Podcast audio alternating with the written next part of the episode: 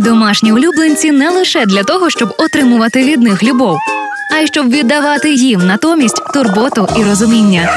Слухайте проект Євгенії Науменко за шерстю, який допоможе знайти ключик до щастя від дружби з пухнастиками. Робіть гучніше, дружіть міцніше.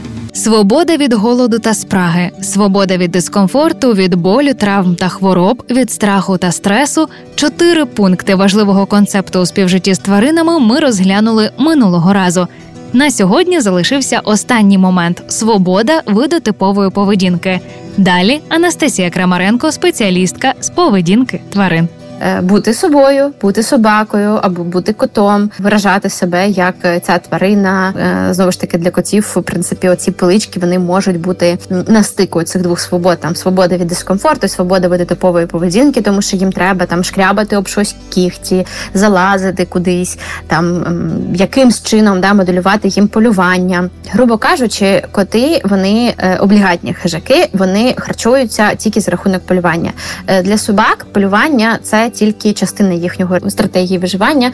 Вони ще і м, клептостратеги, збирачі. Да, вони дуже багато е, збирають, шукають е, якусь там падаль, якісь е, корінчики, ягодки. Вони цим всім ділом теж харчуються. І відповідно там треба їм забезпечувати таку можливість, щоб вони нюхали, давати їм нюхати, давати їм щось шукати. Да, це все діло можна забезпечити, навіть іноді підбирати.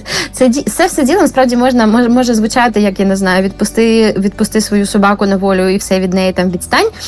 Але насправді все можна реалізовувати таким чином, щоб воно було е, не травматичне одночасно, там щоб тварина не нашкодила там їй собі і оточуючим. Думати, як з цього вийти. От, наприклад, з підбиранням можна влаштовувати пошукові ігри, да, коли ми ховаємо якісь смаколики, і відповідно ми собаці даємо ці смаколики знайти і з'їсти. Ну на, на, на вулиці це можна робити, в тому числі вдома це можна робити. Отже, така складна відповідь на три випуски про щастя собаки. Сподіваюсь, нам вдалося окреслити, на які важливі моменти слід звернути увагу. І цей випуск був корисним не лише тим, у кого є собаки, а й в кого є коти. Ну мені точно був корисним. Реклама. Партнер проекту Ветмаркет нагадує, що їхня ветеринарна клініка Ведмедкомплекс працює цілодобово, щоб ваші улюбленці в будь-який момент змогли отримати кваліфіковану допомогу. Місто Львів, вулиця Бучми, 22. Реклама. З вами була Євгенія Науменко. Почуємося.